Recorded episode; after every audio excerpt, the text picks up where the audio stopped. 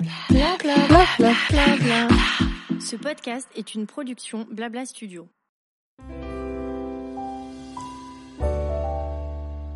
Bonjour, je suis Didi et je suis ravie de vous accueillir sur Le Grand Large, un podcast pour se reconnecter à soi, à l'autre et à la planète.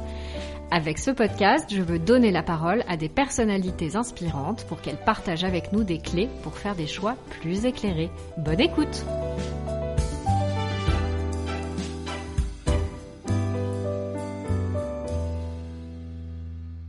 Peut-être l'avez-vous vu si vous avez acheté au cours de ces derniers mois une nouvelle machine à laver, un téléviseur ou bien un smartphone. Un barème comportant une couleur et une note sur dix indique s'il est facile ou non de réparer l'objet en question. Ce barème, c'est l'indice de réparabilité. Obligatoire pour un certain nombre de produits depuis le premier janvier deux mille vingt et un, il vise à lutter contre l'obsolescence en informant le consommateur sur le caractère réparable ou non d'un produit au moment de l'achat et ainsi allonger sa durée de vie et d'utilisation. Pour comprendre tous les tenants et les aboutissants de cet indice, j'ai le plaisir de recevoir aujourd'hui Flavien Barrault, chargé de mission éco-conception au ministère de la Transition écologique. Bonjour Flavien. Bonjour. Je suis ravie de vous recevoir aujourd'hui pour percer à jour le mode de fonctionnement de l'indice de réparabilité et puis aussi comprendre son utilité et peut-être comment il va évoluer. Est-ce que vous pourriez vous présenter ? Alors du coup, je m'appelle Flavien Barrault, je suis chargé de mission au sein du ministère de la Transition écologique, donc au Commissariat général au développement durable, et je m'occupe en particulier de missions sur l'information du consommateur, sur les aspects environnementaux des produits et sur l'éco-conception. Et d'accord. Pour tous les produits qui ne sont pas alimentaires. D'accord, voilà. C'est très niche, merci. Est-ce que vous pouvez nous expliquer concrètement en quoi consiste l'indice de réparabilité ? Alors l'indice de réparabilité est un dispositif d'affichage obligatoire qui consiste en une note sur dix euh, qui euh, définit le caractère plus ou moins réparable d'un produit. Il y a un code couleur euh, qui est associé, du rouge au vert, qui mmh. indique en fonction de la note le résultat. Euh, par exemple, euh, les notes au-delà de huit sont représentées, le pictogramme est représenté en vert. D'accord, c'est à partir de huit que ça passe en vert, en dessous... Euh... Il y a six, le vert clair, euh, orange c'est entre euh, quatre et six et euh, rouge en dessous, euh, en dessous de quatre. D'accord, donc il y a une double lecture si je comprends bien qui correspond à un code couleur qui nous permet d'identifier en tant que consommateur rapidement euh, euh, d'avoir une indication claire et puis aussi une note qui vient compléter euh, ce, ce code couleur, c'est bien ça ? C'est exactement l'idée, euh, ça permet d'avoir une information assez simple pour mmh. le consommateur avec le code couleur et ensuite grâce à la note sur sur dix, de différencier euh, les produits entre eux. Euh, deux produits qui seraient notés verts, euh, il n'empêche qu'il peut y avoir une différence de notes et donc derrière une différence dans la réparation, euh, la facilité de réparation de cet objet. D'accord. Alors concrètement, comment on détermine cette note ? Alors on détermine la note à partir de cinq euh, critères. D'accord. Donc le fabricant euh, produit ou l'importateur du produit euh, qui est le seul à avoir les, les informations donc euh, réalise le calcul. D'accord. Ensuite, transmet l'information au distributeur et au vendeur. Et le vendeur a ensuite la, l'obligation d'afficher la note au consommateur, que ce soit en ligne ou en magasin. Ok. Et ces critères, ces cinq critères, ils ont, je crois qu'il y avait une critique que j'avais lue de l'U F C Que Choisir qui me semblait intéressante, c'est mmh. qu'ils n'ont, ils ont tous la même pondération, il n'y a pas de note plus importante qu'une autre. Et je crois notamment que c'était un sujet sur le, le côté accessibilité de la réparation. Est-ce que c'est quelque chose qui est amené à évoluer ou comment, comment ça se passe au niveau des critères ? Sur cette critique, il faudrait euh, effectivement prendre peut-être un peu le temps euh, d'en, d'en discuter, mmh. euh, dans le sens où euh, bon, c'est, c'est le résultat euh, globalement sur l'indice de réparabilité, c'est le résultat d'un travail euh, partenarial avec mmh. euh, l'ensemble des acteurs concernés, donc allant des associations de consommateurs et environnementales jusqu'aux fabricants, euh, avec les réparateurs aussi. Et euh, donc c'est le résultat de deux ans et demi de travaux. J'allais vous demander ouais, voilà. combien de temps ça avait pris à élaborer. ouais. Ouais. En fait, depuis la feuille de route économie circulaire, qui était un prémisse Euh, euh, à la loi euh, anti-gaspillage. Mmh. Et donc, euh, les travaux ont débuté en deux mille dix-huit. D'accord. Donc, voilà. Et pour une mise en place, c'était premier janvier deux mille vingt et un. premier janvier deux mille vingt et un. Donc, vous voyez, ça fait euh, deux ans, euh, plus de deux ans et demi de travaux, donc, ont été menés en collaboration avec euh, l'ensemble de ces acteurs. Et effectivement, il est apparu euh, intéressant de donner la même pondération aux critères qui sont pris en compte euh, sur l'indice, même si, euh, effectivement, euh, on peut continuer à discuter. Euh... C'est ouvert, oui, en termes de... Vous continuez continuer oui. peut-être à avoir des, des réunions entre tous les acteurs concernés par cet indice de réparabilité. Ouais. Tout à fait. On a créé une instance qui s'appelle le comité de suivi de l'indice de réparabilité, mm-hmm. qui réunit euh, plus de soixante-dix acteurs, dans lequel on... Euh, On discute euh, de toutes les évolutions, euh, des retours d'expérience euh, qu'on a sur l'indice de réparabilité. Euh, et c'est vrai que voilà, c'est, c'est des discussions qu'on peut euh, clairement avoir. Après, nous, il nous apparaissait important bah, de donner euh, finalement une place pour chaque critère, puisque euh, bon, certes pour la réparation, les étapes de démontage sont, euh, sont voilà, c'est, c'est le côté pratique. Étape de... de démontage, ce serait au, à l'utilisateur de s'en charger, ou alors euh, au réparateur que l'utilisateur choisirait. Alors, euh, on ne fait pas de différence sur les étapes, on compte simplement ce qu'est une étape. D'accord. Ensuite, euh, les différences qui peuvent être faites entre l'action d'un réparateur professionnel ou d'un consommateur, on prend en compte les outils qui seront nécessaires euh, pour euh, la réparation, mm-hmm. et aussi le type de fixation euh, qui interviennent pour euh, pour relier les éléments entre eux, les pièces détachées entre elles. Et donc voilà. C'est de cette façon qu'on, qu'on prend en compte euh, la différence entre un, euh, l'action d'un consommateur et l'action d'un réparateur professionnel. Mais en tout cas, euh, effectivement, il y a ce critère de, de démontabilité qui est assez euh, concret. Et puis, euh, il y a d'autres critères qui euh, évaluent la disponibilité des de pièces détachées, notamment. Euh... Et, de la, et des pièces détachées. Donc, ouais.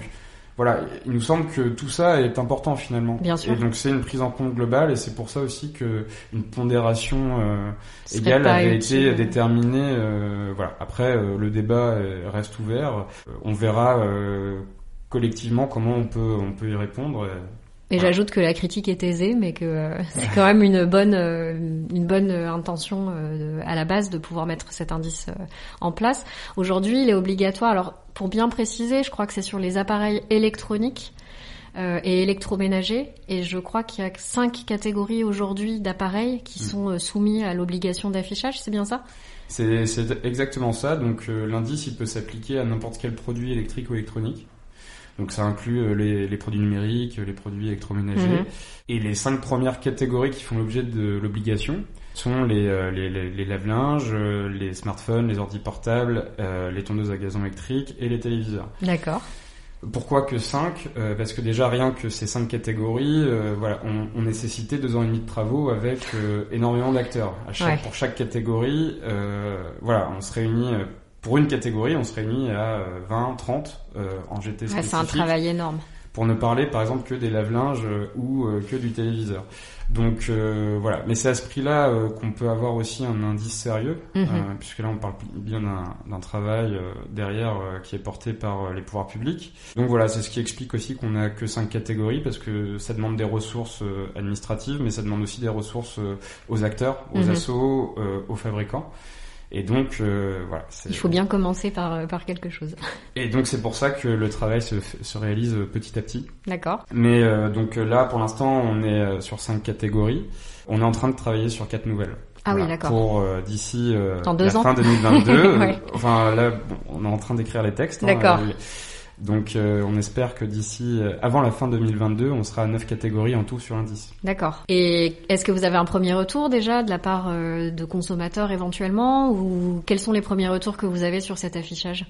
Alors, on a des euh, retours euh, assez intéressants. On a, on a réalisé des sondages. Alors, euh, c'est l'ADEME, donc euh, qui est l'agence de la transition euh, mm-hmm. euh, écologique, euh, qui a réalisé un sondage, d'ailleurs en partenariat avec euh, Samsung, qui était aussi intéressé. Mm-hmm. Euh, d'avoir des, des données sur ce point pour voir comment le consommateur percevait l'indice. Mmh. Et les résultats sont, sont assez euh, édifiants. C'est que euh, plus de quatre-vingts pour cent des gens euh, déclarent connaître ou avoir entendu parler déjà de cet indice. C'est très encourageant. Euh, maintenant, il est peut-être encore trop tôt euh, pour voir comment ça va se traduire concrètement dans les actes d'achat. Euh, mais en tout cas, euh, l'indice ne laisse pas indifférent le consommateur, et je crois que c'est déjà un départ euh, dont on peut se féliciter. Bien sûr. Mmh. D'ailleurs, euh, est-ce que vous avez un retour là-dessus ? Parce que je crois qu'il n'y a que quarante pour cent aujourd'hui des appareils électroménagers, euh, notamment et électroniques, qui sont euh, recyclés. Mmh. Et l'ambition de l'indice de réparabilité, c'était de le monter à soixante, si je ne dis pas de, de bêtises, soixante pour cent. Alors, c'est l'objectif global de la loi anti-gaspillage. La loi carrément anti-gaspillage, euh, d'accord. Voilà, à très long terme. Ouais. Euh, effectivement, euh, c'est les chiffres euh, qu'on utilise. Ce qui est sûr, c'est que le, euh, par cet indice, en fait, on, on espère euh, montrer aux consommateurs qu'il est possible de réparer ces produits. Mm-hmm. Parce que souvent, ce qui, euh, voilà, euh, bon, ce qui empêche l'acte de réparation, c'est le prix. Bien sûr. Souvent. Ouais. Euh, puisque, qui équivaut, voire qui dépasse le prix du neuf. Donc, euh... voilà. Donc, forcément, c'est un élément qui, qui pèse. Euh, donc, euh, voilà. En espérant généraliser la réparation, on espère aussi faire baisser les coûts de la réparation et du coup de permettre de rendre la réparation de plus en plus intéressante d'un point de vue économique. Mais je crois qu'il y a aussi un rapport à la réparation où on imagine que c'est tout de suite difficile, compliqué. C'est vrai. Et voilà. Et donc, on espère que par l'indice, montrer que, bah non, en fait, pour beaucoup de produits, il peut être facile de les réparer. Mm-hmm. Et donc, euh, on espère que voilà, beaucoup de consommateurs se lancent dans ces démarches. Parce que concrètement, alors j'ai acheté, euh, on va dire, un téléviseur et puis euh, effectivement, mon téléviseur tombe en panne. Comme c'est un Samsung, c'est vrai. euh, c'est très bien affiché d'ailleurs sur le site de Samsung. Euh, C'est, euh, l'affichage est vraiment immédiat et sans équivoque sur la page de pro- du produit. Donc c'est, euh, c'est aussi ça qui m'avait interpellée quand j'ai préparé l'interview. Mmh. Euh, donc euh, voilà, j'ai un problème, on va dire un pixel mort ou je sais pas quoi sur mon écran. Euh, je veux réparer ma télé. Comment je procède ? Je dois contacter euh, mon revendeur ? Alors je... Je je suis pas un, un spécialiste, mais euh, en tout cas, euh, je pense que ça dépend des, euh, de, de la nature de la panne ou voire de la casse euh, qui est à l'origine du euh, voilà du, du de l'arrêt du fonctionnement de euh, du produit. Mais euh, bon, je pense qu'il faut d'abord réaliser un diagnostic. Donc, mm-hmm. soit on est capable de le faire tout seul, donc en tant que consommateur avec des tutoriels qui mm-hmm. existent en ligne, ou alors pour certains euh, objets. Sur le site Longue vie aux objets de l'ADEME, oui. il y a des tutoriels en partenariat avec Spareka qui permet d'accompagner le consommateur pour réaliser le diagnostic. Ensuite, une fois que le dia- diagnostic est fait, est-ce que c'est une panne qui peut être réalisée par un consommateur ? Est-ce qu'il est outillé pour ça ? Et euh, sinon, euh, bah, pour des mesures de sécurité aussi... Euh, oui. Ne pas hésiter à avoir recours à un réparateur professionnel. Et là, il y a une liste qui est accessible quelque part, j'imagine ? Il y a une liste euh, qui est faite euh, donc euh, sur euh, sur le site de l'ADEME aussi. Là encore, euh, il y a plus de trois mille références, donc euh, longue vie aux objets. L'idée, c'est vraiment d'accompagner au mieux les consommateurs euh, dans euh, dans ce processus, puisqu'on sait que euh, ça, ça peut être aussi compliqué. Euh, donc, c'est compliqué, et puis je pense qu'au-delà de ça, on n'a pas le réflexe. C'est-à-dire que là, par exemple, il y a quelques jours, moi, j'ai récupéré quelques appareils électroménagers de ma grand-mère, mmh. et j'ai notamment un mixeur, et en fait un bras mixeur. Et il se trouve que euh, il a rendu l'âme, et que ça m'a rendu bien triste, parce que euh, je pense qu'il est, euh, il, je, je pense même pas, j'avais la carte de garantie dans la boîte, qui date quand même de quatre-vingt-huit. Et donc euh, j'ai euh, j'ai expliqué un peu ça en story euh, que voilà, j'avais un super robot mixeur qui a rendu l'âme, qui était à ma grand-mère, et que ça m'en rendait triste parce qu'il avait quand même eu une longue et belle vie. Et il y a eu toute une série de, de d'échanges très intéressants sur l'obsolescence programmée euh, aujourd'hui, sur le fait que euh, aujourd'hui un, un bras mixeur qu'on achèterait euh, durerait absolument pas euh, trente ans euh, ou quarante ans. Et euh, et surtout, il y en a beaucoup qui m'ont dit mais tu pourrais peut-être essayer de le réparer. Et je me suis dit alors là, je m'embarque dans un truc complètement improbable parce qu'alors moi la techno euh, c'est pas du tout. Euh, j'ai pris euh, cours de chant plutôt que techno euh, au collège. J'aurais dû changer de voix. Mais euh, mais en tout cas voilà, je me je me suis sentie un peu euh, prise au dépourvu parce qu'alors en plus là on parle d'un objet qui est pas concerné euh, par l'indice de réparabilité évidemment. Euh, déjà les nouveaux mixeurs ne le sont pas encore, donc euh, un, un mixeur de quatre-vingt-huit on n'en parle même pas. Mmh. Mais quand bien même je m'exclus de cet indice de réparabilité et je me dis ok, je vais redonner une chance à ce produit avant d'en acheter un neuf. Je vais essayer de le réparer. Je vous avoue que je suis complètement euh, perplexe parce que un, j'ai pas les compétences euh, techniques pour euh, diagnostiquer euh, la nature de la panne, et deux, euh, je sais, enfin, je, je, je pourrais retourner, euh, je pourrais aller même dans un magasin, euh, mais c'est pas là euh, qu'il a été acheté évidemment, le magasin n'existe plus. Donc je me dis voilà, c'est, c'est intéressant de savoir euh, effectivement de pouvoir déjà poser un premier diagnostic et d'avoir euh, des contacts qui peuvent nous aiguiller facilement. Euh, donc je donnerai les ressources euh, évidemment après cet épisode, mais euh, donc sur le site de l'ADEME, il y a quand même beaucoup beaucoup de ressources, ce que vous nous dites, pour, euh, pour pouvoir accéder à la réparation de nos objets. Exactement, voilà. L'idée, c'est de donner un maximum de ressources aux consommateurs euh, bah, pour qu'ils pensent, à chaque fois qu'un de ces appareils tombe en panne, euh, bah, d'essayer de le réparer. Parfois, le diagnostic donc, des réparateurs professionnels montreront que euh, la, la, la réparation n'est pas possible, auquel mmh. cas, voilà, on, pas de regret. Euh, et parfois, par contre, et, et souvent, c'est, c'est, ça l'est. Donc, euh, voilà, avant de mettre au rebut euh, les appareils, euh, c'est possible de, de, de faire cette action. D'accord. Et en tant que spécialiste, vous, vous, vous diriez que les objets sont moins durables aujourd'hui ? C'est, c'est une mythologie ou c'est, euh, et, ou c'est un fait ?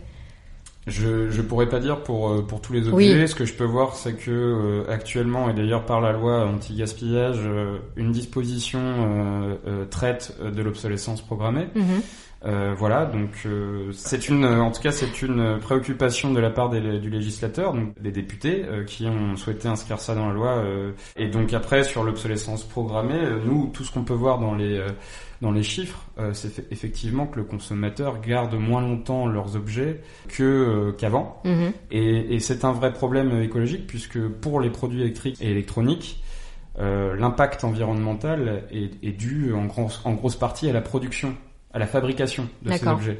Et donc, euh, pour réduire euh, l'empreinte euh, de ces produits euh, sur sur la planète, euh, il convient d'allonger au maximum leur, leur durée, durée, vie, leur euh... durée de vie. D'accord. Voilà. Et quid du recyclage? C'est pas non plus des appareils qui se recyclent très bien, non? Euh, voilà, euh, c'est vrai que le recyclage permet aussi euh, de prolonger d'une certaine façon, euh, puisque... Euh, bon, et puis avant le recyclage, il pourrait y avoir le reconditionnement. Mm-hmm. C'est-à-dire que bon, le, le consommateur final, le consommateur pardon, ne fait pas la démarche de réparation, mais quand même dépose l'objet en, en tri, mmh. et donc il peut être récupéré après par des reconditionneurs qui, moyennant une petite réparation, remettent Euh, ces objets sur sur le marché. Voilà. Oui, donc, d'ailleurs, on voit bien, il y a beaucoup de d'initiatives en ce sens. Alors, ça commence avec euh, évidemment les smartphones qui sont très chers et que, en effet, on préfère acheter reconditionné ou ou euh, un peu réparé. Euh, mais c'est vrai que là, il y a une grosse plateforme, Back Market, j'ai vu, euh, qui est qui est créée il y a quelques années déjà et qui propose vraiment un grand nombre d'objets qui ont été encore une fois reconditionnés. Donc, ça permet aussi, euh, avant peut-être l'étape de tri et de recyclage, de, de d'avoir une seconde vie aux objets euh, avant de D- disons que c'est une autre possibilité, et en tout cas, euh, voilà, le, que ce soit le recyclage ou le reconditionnement, euh, voilà, sont deux aspects d'une économie euh, circulaire, et donc euh, deux aspects qu'on essaie de développer au maximum pour euh, pour arrêter la logique d'une économie euh, linéaire, finalement, qui euh, qui consomme et qui ne récupère rien après euh, des, des éléments, euh, euh, voilà, qu'on a qu'on a consommés. D'accord. Donc, qu'est-ce qu'on peut faire en tant que consommateur pour optimiser ça? C'est-à-dire se tourner vraiment dans l'absolu uniquement vers des objets qui pourraient être réparés? Comment euh... faire le bon choix, quoi? Parce que aujourd'hui, ça, enfin, l'indice de réparabilité n'est affiché que entre guillemets, et je, je, je le dis avec plein de bienveillance parce que j'ai bien conscience de tout le travail derrière, encore plus maintenant qu'on échange sur le sujet. Mmh. Euh, mais donc cinq, cinq euh, objets, c'est finalement assez court dans la chaîne d'achat d'un, d'un produit électronique ou euh, ou électrique. Donc, comment on peut se responsabiliser en tant que consommateur et avoir accès à cette information, même quand l'indice de réparabilité n'est pas euh, n'est pas évident? Alors, c'est une question euh, difficile. Oui, qui sort en me, plus me... de votre scope. Non, non, et je me pose même à titre personnel. Ouais. Mais euh, bon, ce qu'on, ce qu'on peut dire déjà, euh, bon, c'est vrai que l'indice de réparabilité est, est pas sur toutes les catégories, mais euh, bon, vous l'avez dit, euh, c'est, que, c'est quand même euh... une première mondiale. C'est-à-dire que il y a, y a pas de d'indice public équivalent. C'est euh... le seul. Vous voulez dire qu'on est le seul pays aujourd'hui au monde à proposer un tel indice? Oui. Bravo, voilà. Bravo nous. Non mais euh, voilà, je, je crois que souvent on, on se dit aussi que la France n'est pas forcément à la pointe euh, de l'économie circulaire et de l'écologie. Bon, ça peut être le cas sur sur pas mal de sujets.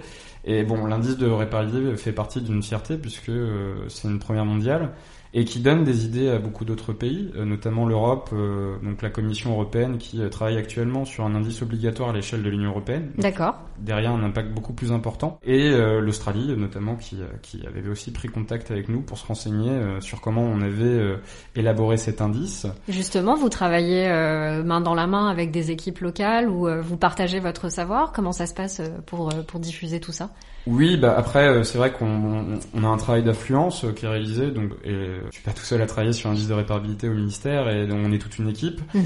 Euh, et donc euh, effectivement il y a des réseaux européens, euh, donc on intervient pour euh, présenter euh, ce retour d'expérience, euh, l'intérêt aussi que peut avoir euh, ce genre de mesures. Pareil, euh, donc euh, quand on est contacté par des homologues euh, australiens, euh, mmh. voilà, on prend le temps aussi de présenter tous tous ces éléments parce que euh, Euh, on ne sait jamais, ça peut donner lieu à euh, aussi euh, le même type, bien sûr, le même type et puis, euh, de dispositif. Il y a voilà. toujours le savoir-faire et le faire savoir, donc c'est voilà. très important de diffuser la connaissance aussi euh, et, le, et peut-être un peu vos travaux et euh, le temps que vous avez passé, ça peut être un temps qui peut être raccourci justement euh, pour d'autres pays ou d'autres équipes qui voudraient travailler sur le sujet. Exactement, et c'est vrai que là, ça me permet de parler d'un deuxième objectif poursuivi par l'indice, au-delà de, d'informer le consommateur.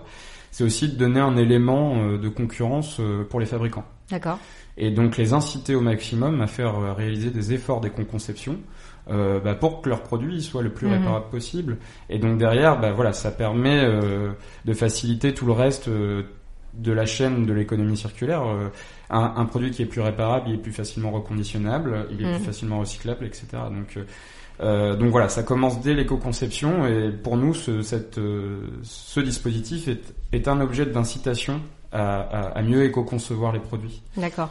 Et plus il sera généralisé mondialement et plus ça aura un impact sur les pratiques des fabricants. Et alors sur le territoire, vous nous parliez de quatre nouvelles catégories qui vont être ajoutées d'ici à la fin deux mille vingt-deux. Est-ce mmh. que vous pouvez nous dévoiler ces quatre catégories ou c'est encore trop euh, trop en amont dans non, les travaux euh... c'est, c'est pas secret. Euh, donc euh, il s'agit principalement de produits électroménagers. Donc on a encore les lave-linges, mais cette fois-ci c'est pas les lave-linges hublot, c'est les lave-linges euh, à charge. Oui, avec une ouverture au-dessus, c'est ça ? Par le dessus, exactement. Ouais. Les lave-vaisselles, les aspirateurs et euh, les nettoyeurs haute pression. Voilà. D'accord. Pour continuer, euh, puisqu'on avait commencé avec euh, la tondeuse à gazon électrique, euh, pour continuer dans l'univers du jardinage, les nettoyeurs haute pression étaient proposés. Qui ont fait un boom, j'imagine, après le confinement et euh, tout l'aménagement qu'on peut faire avec nos, les gens qui ont un jardin. Du jardin, voilà. Euh, mais c'est, c'est ça l'idée, en fait, c'est de choisir des catégories de produits emblématiques. Euh, c'est pas des catégories qu'on choisit, euh, qu'on choisit seuls les pouvoirs publics. J'imagine, ouais. C'est, ça fait l'objet, d'ailleurs, comme toutes les décisions qu'on prend euh, sur l'indice de réparabilité, euh, d'un dialogue collectif. Mmh. Et le, l'exemple des nettoyeurs de pression en est un, puisque c'est une proposition des parties prenantes. D'accord. Voilà. Bah, de toute façon, j'imagine que ça repose sur des chiffres de vente aussi. Euh, on a plus intérêt à apposer un indice de réparabilité sur un objet grand public mmh. que sur un objet qui se vendrait pas, qui serait très niche et qui serait juste un peu euh, voilà, anecdotique. Voilà, bah, on a plusieurs considérations. Effectivement, il y a euh, le fait que c'est un produit beaucoup acheté en France, mais il y a aussi euh, est-ce que cet objet euh, représente un enjeu d'un point de vue réparation. Mmh. Donc souvent c'est ce qu'on demande euh, aux réparateurs, on demande aussi aux, aux services après-vente euh, pour savoir bah, voilà, quels objets euh, mmh. vous recevez le plus euh, dans vos ateliers en réparation. Et donc c'est, c'est là où le consommateur a le plus besoin d'informations sur le caractère réparable ou non. Et donc euh, voilà, à partir de tous ces éléments, on détermine euh, les catégories prioritaires. D'accord. Entre guillemets. Non, mais c'est un vaste débat parce qu'en plus euh... il y a quand même ce débat sur les pièces détachées qui sont pas euh, forcément faciles à trouver, les revendeurs, euh, enfin les réparateurs pardon, euh, qui sont pas légion. C'est vrai qu'aujourd'hui euh, c'est des professions qui ont été un peu euh, oubliées et donc euh, c'est pas forcément qu'on ne veut pas réparer, c'est juste qu'on n'a pas forcément le bon interlocuteur en face. Donc là vous parliez de trois mille adresses, je crois, sur le site de l'ADEME. Environ, ouais. Oui. Et je pense que bon, c'est un de toute façon c'est un fichier qui se complète au fil de l'eau. Euh, mais c'est vrai, aujourd'hui, il y a, y a des freins qui existent à la réparation. Et je crois que, que ce soit la loi anti-gaspillage ou la loi euh, climat, euh, essaye euh, de lever au maximum mmh. ces freins. Il y a des travaux aussi européens qui, qui sont à l'œuvre. Euh, euh, notamment, on parle d'un droit à la réparation. D'accord. Je veux dire, euh, les, la réglementation essaye de s'organiser pour lever au maximum les freins pour ce secteur qui doit se développer, effectivement, pour les ambitions qu'on a euh, par rapport au développement de l'économie circulaire. D'accord. Sur l'indice de réparabilité à proprement parler, donc là on a vu on est sur cinq objets, on sera bientôt à neuf objets. C'est le but, c'est que ce soit apposé sur absolument tous les objets électriques et électroniques, ou c'est un peu utopique de ma part de penser ça? On espère couvrir le maximum de catégories possibles, alors euh, dans la limite des moyens euh, qu'on peut dédier euh, au, au dossier, mais euh, effectivement l'objectif c'est de couvrir le plus de catégories, euh, notamment pour euh, comme euh, voilà, on l'évoquait dans la question précédente. Euh, aujourd'hui, je suis consommateur. J'aimerais réparer mon objet. Quelle information j'ai ? Mmh. Bon, euh, pour les produits non couverts, euh, effectivement, je, j'en ai un compliqué. peu moins. C'est plus compliqué. Donc, on a là, je crois, l'obligation d'essayer de développer au maximum ce dispositif euh, sur le plus de catégories possibles. Voilà. Bon, après, là, euh, en ce qui concerne la réparation, on entame de nouveaux travaux puisque, comme le prévoit la loi, euh, l'indice de réparabilité sera complété au premier janvier deux mille vingt-quatre par l'indice de durabilité. Donc D'accord. on va rajouter à la réparabilité des composantes de fiabilité et d'évolutivité. D'accord. Euh, qui permettront euh, bah, de donner aux consommateurs une information plus complète sur le caractère durable. Euh, Concrètement, de... ça se traduit comment, par exemple, entre deux lave-linges, il y en a un qui va être, avoir une pièce, par exemple, un tambour, ou je dis n'importe quoi, je m'y connais absolument pas en lave-linge, mais euh, qui va avoir une pièce qui est réputée comme étant euh, plus quali, donc plus durable. C'est quoi le, le critère qui va alors, rentrer en jeu ? Pour prendre en compte euh, la durabilité, alors on est en train de travailler dessus, en fait. D'accord. Euh, les, les travaux ont été lancés euh, en fin d'année dernière. Ah oui, donc c'est très récent, d'accord. C'est très récent et c'est voilà, on est en plein dans les discussions avec euh, des experts, avec euh, les fabricants, mm-hmm. avec les associations pour déterminer, euh, comme on l'a fait pour l'indice de réparabilité, euh, quels sont les critères qui nous permettent de, d'apprécier ce qui fait la durabilité d'un objet ou non. Mm-hmm. Je peux donner peut-être un exemple un peu plus pratique sur les smartphones. Euh, typiquement, euh, si votre smartphone il, il, il tombe, euh, ouais, il y a des crash tests, des normes qui existent pour dire bah euh, il est solide ou pas très solide. L'écran va casser euh, s'il chute de trente centimètres ou l'écran va casser s'il chute de soixante centimètres. Donc voilà, on va s'appuyer sur des normes qui existent de euh, robustesse mm-hmm.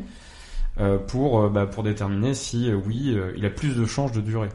Et est-ce que vous n'avez pas peur d'une dérive du, des prix, en fait, des objets qui vont être vendus? Parce que, donc là, on est sur la réparabilité. À la limite, je pense que ça a un impact assez faible sur le, le prix, le coût, en fait, de l'objet. En revanche, si on part sur de la durabilité, euh, c'est vrai qu'en tant que consommateur, je vais, euh, si on reprend l'exemple du smartphone, je vais avoir tendance à partir sur un smartphone qui peut supporter une chute de soixante plutôt que de quarante centimètres. En revanche, j'imagine que du coup, il va y avoir une indexation sur le coût et que le smartphone qui résiste à une chute plus, de plus haut va forcément être vendu plus cher. Est-ce que c'est pas une dérive à craindre de se dire, bah, à ce moment-là, c'est, ça va être une envolée, une flambée des prix pour le consommateur? On ne sait pas encore, puisque c'est vrai qu'on n'a pas encore fait ces critères. Euh, je sais voilà, pas je si vous l'offre une... sur un plateau, encore voilà. du travail. je, je sais pas s'il y a une corrélation entre euh, le caractère durable et le prix euh, des, des appareils, parce que euh... bah j'ai l'impression que les arguments qu'ils peuvent mettre en avant, qui peuvent être mis en avant par un fabricant, par exemple, ça va être de dire bah voilà, je propose deux smartphones. Il y en a un, il a des composants un peu moins, euh, un peu moins euh, chers parce que ils sont moins solides. Et euh, si vous mettez euh, X% de plus dans le prix, euh, vous aurez un indice de, réparabil- de réparabilité et de durabilité qui sera euh, plus important puisque les pièces qui ont composé euh, notre appareil sont plus plus quali.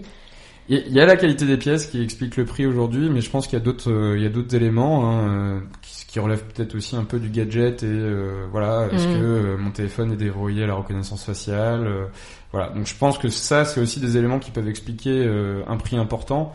Et pas uniquement euh, la qualité des pièces ou les aspects de durabilité. Donc euh, voilà, c'est, c'est vrai que c'est une question, mais je je sais pas c'est si trop la, tôt s'il y a vraiment corrélation et de et de toute façon c'est vrai qu'il est trop tôt pour nous. Il est beaucoup trop tôt pour y répondre. Ouais. Voilà, je peux, on ne sait pas. En tout cas, ça serait intéressant de suivre ça, nous, nous tous, que ce soit vous dans vos groupes de travail ou, euh, ou nous en tant que consommateurs, de voir un peu l'impact que ça peut avoir effectivement euh, sur sur le prix des objets. Ouais. En tout cas, ce qui peut être vrai, euh, et ça on l'avait déterminé euh, dans le cadre de l'indice de réparabilité, c'est que euh, prolonger la durée de vie de ces appareils, c'est de, de ces appareils, pardon, c'est aussi réaliser des économies. Bien sûr. Voilà. En tout cas, quand on aborde la question économique, je pense qu'il faut la voir de façon très globale mmh. et pas uniquement au moment d'acheter Bien ou sûr. de réaliser la réparation.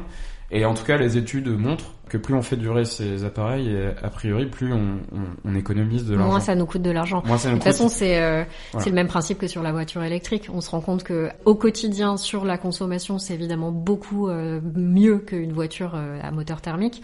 En revanche, si on prend tout le cycle de production de la voiture électrique, que ce soit donc la production et le recyclage, notamment des batteries lithium, là, on obtient un bilan euh, qui est beaucoup moins positif euh, sur la comparaison entre le thermique et l'électrique. Donc, c'est vrai que c'est important de prendre du recul aussi et de, de dire il y a l'instant T et il faut pouvoir, mais ça de toute façon c'est quelque chose que je dis beaucoup aussi dans mon mode de consommation au quotidien et, et sur le grand large dans ce podcast, c'est que par exemple quand on va s'offrir un t-shirt qui a été fait dans un coton bio ou en lin parce que c'est local et qu'en France on est capable de faire pousser du lin, donc ça va être un circuit court avec un, une empreinte carbone qui va être minorée, euh, avec des ateliers qui sont pas forcément à l'autre bout du monde, euh, des salaires minimum garantis, pas de travail forcé, et cetera.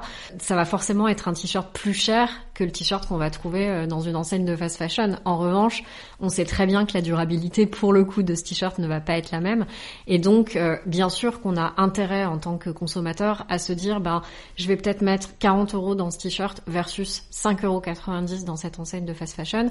En revanche, je sais que ce t-shirt il va m'accompagner plusieurs années.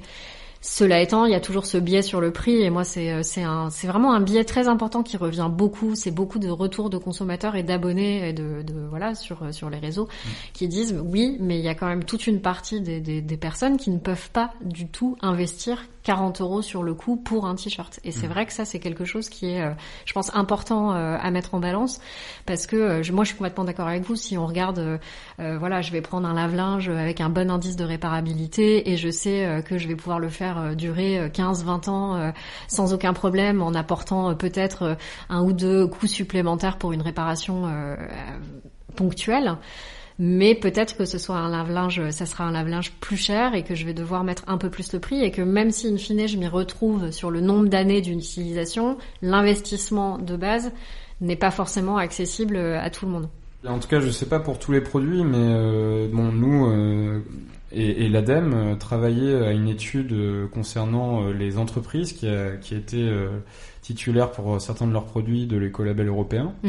euh, qui est un label d'excellence, hein, et qui permet de repérer les produits euh, les plus euh, respectueux pour l'environnement, et montrer en fait quel gain économique pouvaient aussi avoir ces entreprises qui, ré- qui réalisaient l'éco-conception. Mmh. Donc euh, en fait, éco-concevoir ne, n'est pas forcément... Euh, ne veut pas forcément dire euh, hausse des prix. Mmh. Voilà, je, je pense que les pratiques d'éco-conception montrent que euh, bah non, les les entreprises aussi peuvent se rendre compte qu'elles peuvent être plus efficaces dans leur mmh. manière de produire les leurs équipements. Mmh. Donc voilà, je pense que c'est une chose encore à, à analyser en global, et en tout cas l'ADEME travaille à des éléments pour montrer que euh, le recours à l'éco-conception euh, n'est pas synonyme forcément d'une hausse de prix. D'accord, intéressant. Faudra qu'on suive ça. Euh, ah bah, une étude d'ailleurs est en cours. D'accord. Euh, il y avait une première étude qui avait été révisée sur un petit panel euh, en deux mille dix-sept, et là elle est mise à jour sur un panel un peu plus important. D'accord. C'est une, une étude qui est menée par par le ministère euh, par de la transition, par l'ADEME carrément. Voilà. D'accord. Ok. Mmh.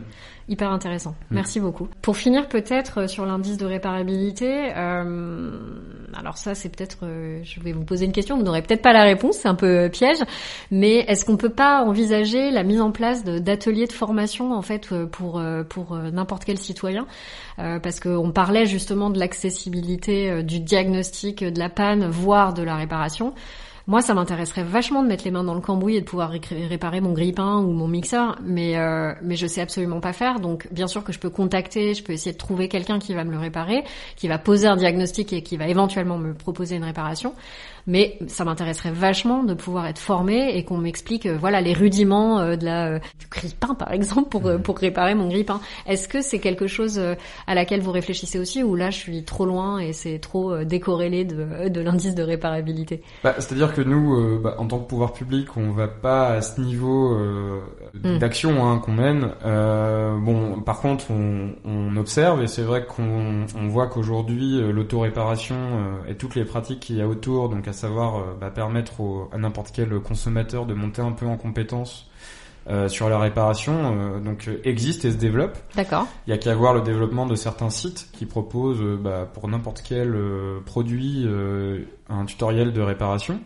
Un tutoriel de diagnostic, puis D'accord, un tutoriel j'ai jamais de vu ça, je trouve ça hyper intéressant. Je, bon, j'en ai plusieurs en tête, mais je voudrais pas favoriser certains plus que d'autres. Non, mais c'est important de savoir que ça existe, effectivement, voilà. Qu'on peut aller regarder. Mais euh, bon, en tout cas, je, je peux quand même renvoyer aux deux plus connus. Euh, c'est en France, on a Spareka, euh, qui propose euh, des tutoriels de réparation et euh, qui vend les pièces détachées correspondantes pour permettre euh, la réparation des, des produits. Pas du tout, d'accord. Et puis, en, en côté mondial, iFixit. Mais j'imagine plein d'autres acteurs que j'oublie sûrement. Non, mais c'est intéressant de savoir que ça existe et qu'on peut effectivement aller regarder, faire nos propres recherches et essayer de voir aussi. C'est vrai qu'on a un peu tendance, alors là je m'exclus pas du tout de ce constat, mais à ce que tout nous tombe tout cuit dans la bouche. Donc c'est bien aussi de, de se prendre en main et de se dire, euh, voilà, est-ce que là par exemple, euh, de me dire, eh ben, est-ce que ça existe ? Oui, non, je fais une recherche, sous quelle forme ça existe, comment je peux me renseigner sur le sujet. Donc euh, voilà. je, je crois qu'il y a plein d'initiatives en la matière, hein, qu'elles soient en, dans un lieu ou euh, sur Internet via des tutos. Euh, je crois qu'il y a plein de collecti- collectivités territoriales aussi mmh. qui ouvrent hein, des lieux dans lesquels on apprend aux gens à réparer soi-même. Ouais. Alors, les vélos, je crois que ça, ça fait ça un grand bien. Succès.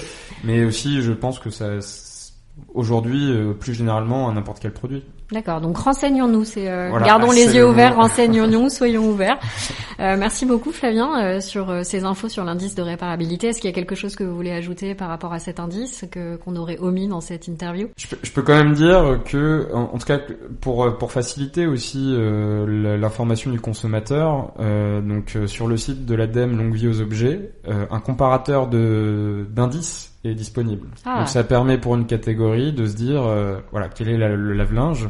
Génial. Le, le mieux noté. Alors, Le, la banque de données, en tout cas, euh, qui permet la comparaison, ne contient pas l'ensemble des produits, mais euh, c'est une... Euh, c'est une base déjà pour faire un choix. Euh... C'est une base pour faire un choix et pour comparer le plus de produits euh, qui existent euh, avec l'indice de réparabilité.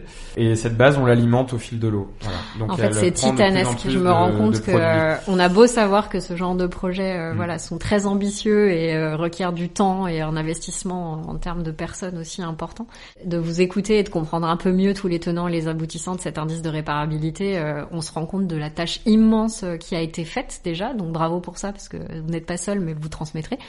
Et, euh, et, et surtout, euh, bah, il y a encore beaucoup, beaucoup de choses à faire, et c'est tout, enfin, c'est très encourageant, en fait, parce que euh, il y a un terrain qui est encore fabuleux à défricher de, autour de tout ça, donc... Euh... C'est très juste, et bon, en tout cas, nous, on est très, euh, on est très motivés à continuer, et je crois que là, on est vraiment en contact de l'ensemble des acteurs qui sont sur ce sujet, très impliqués, mmh. énormément impliqués, euh, que ce soit des assos de consommateurs aux fabricants. Il euh, y a vraiment un engouement, une dynamique sur ce sujet qui vous est importante. Vous sentez, vous, vous avez voilà. des retours par rapport à ça, ouais. Et un retour important parce que rien, bon, ça se voit euh, euh, en réunion quand euh, euh, l'ensemble des, des parties prenantes prennent du temps euh, mmh. sur l'indice. Et quand on est plus de soixante-dix à un comité de suivi, voilà, je crois que... C'est un bon indicateur. C'est un bon indicateur, c'est synonyme de succès. Et, et aujourd'hui, si le consommateur a connaissance de cet indice, c'est parce que tout le monde aussi en fait la promotion. Mmh. Et l'ensemble des acteurs se l'est approprié. Et donc, euh, voilà, on peut être que confiant sur le développement et la généralisation de, ce, de cet outil. Et le fait qu'en plus l'ensemble des acteurs se l'approprient prouve bien qu'il y a aussi une attente à tous les niveaux par rapport euh, par rapport à la réparabilité des objets et la durabilité des objets. Et ça aussi, c'est encourageant. Mmh. Ça prouve qu'on y a un tournant aussi dans nos manières de consommer et de produire les choses, et que euh, il y a beaucoup d'attentes, mais aussi des réponses qui commencent à être mises en face. Et euh, ça, je trouve ça très très encourageant. Oui, que ce soit les, les fabricants ou les vendeurs, je crois qu'ils ont compris que le consommateur était en recherche d'éléments, avait des attentes sur mmh. la réparation de leurs objets. Et donc, euh, oui, tout, toute la chaîne de valeur se, se... Converge dans le bon sens. Converge et, et s'organise pour ouais. essayer de répondre à cette attente et s'organise du coup pour construire cette transition écologique, mmh. en tout cas sur, sur les aspects de réparation. Mmh. Merci beaucoup de nous avoir éclairé sur cet indice de réparabilité. Je pense qu'on y voit tous un peu plus clair et qu'on est, euh, enfin en tout cas moi ça m'a ça m'a rendu très enthousiaste sur euh, la suite. Euh, que, que voilà, j'ai hâte de voir l'affichage des quatre euh, objets supplémentaires. Bah, même si je me sers pas d'un nettoyeur à haute pression euh, tous les jours euh, ici à Paris, mais pourquoi pas un oui, jour. Oui, c'est vrai qu'à Paris ça peut paraître comme une bouteille, mais c'est un objet non, très utilisé euh, dans le reste de la France. J'imagine les gens ont de la chance, ils sont pas tous parqués dans nos petites surfaces parisiennes. Euh, pour finir, j'avais deux questions à vous poser, Flavien. C'est un podcast qui traite en fait d'un mode de consommation plus responsable au sens large. Euh, donc j'avais envie de vous demander ce que vous étiez le plus fier d'avoir accompli jusqu'à présent, que ce soit à titre personnel ou professionnel. Moi, je vais, je vais citer euh, à titre professionnel. Bon, ça va pas vous étonner, c'est l'indice de réparabilité. Mais, ouais, mais il y a de quoi être fier. Il y a de quoi être fier. Oui, c'est vrai. Après, encore une fois, je je je, je suis pas du tout le seul à travailler J'imagine. sur ce sujet, et rien qu'au sein de, de l'État. Mais c'est vrai que bon, ma carrière professionnelle étant pour l'instant assez courte, c'est quand même le premier euh, dossier euh, avec autant d'ampleur euh, auquel j'ai la chance de, de pouvoir suivre et pouvoir euh, m'impliquer. Donc non, j'en suis très fier et j'espère euh, l'amener euh, le plus le plus loin possible avec mes avec mes autres collègues. On suivra ça avec plaisir. Et qu'est-ce que vous aimeriez encore améliorer ? Ah, je pense qu'on peut toujours euh, tout améliorer. En tout cas, euh, bah, comme on le disait euh, tout à l'heure, euh, on a un gros défi, euh, c'est de généraliser cet indice. Et euh, que ce soit au niveau français sur d'autres catégories ou euh, bah, de s'investir au maximum dans les travaux européens, parce que euh, voilà, on est dans un marché unique. Plus on agira au niveau européen et plus on aura d'impact sur euh, la fabrication de, des objets, parce qu'aujourd'hui, pour rentrer un, un produit sur dans le marché unique européen, on doit se satisfaire, euh, on doit satisfaire des, des règles minimum d'éco-conception. Mmh. Via voilà, il y a tout un un cahier un, des charges. Il y a un cahier des charges et donc euh, et c'est le il y a qu'en Europe euh, qu'on qu'on fait ce ce genre de choses et donc on a un vrai impact, je pense, sur la production mondiale en Europe en étant très exigeant euh, sur l'éco-conception des produits. Rajouter euh, à cet édifice euh, la pierre de l'indice euh, me semble euh, très important et, euh, et voilà, ça va jouer un comme défi, un accélérateur euh... en plus en plus d'être d'un défi. Ouais. Exactement, accélérateur et on aura euh, voilà encore un, un plus gros impact sur ce qu'on veut faire et, et voilà ça c'est un vrai défi et c'est, ce serait une vraie amélioration. D'accord. Donc à suivre. À suivre. Merci beaucoup Flavien. Merci.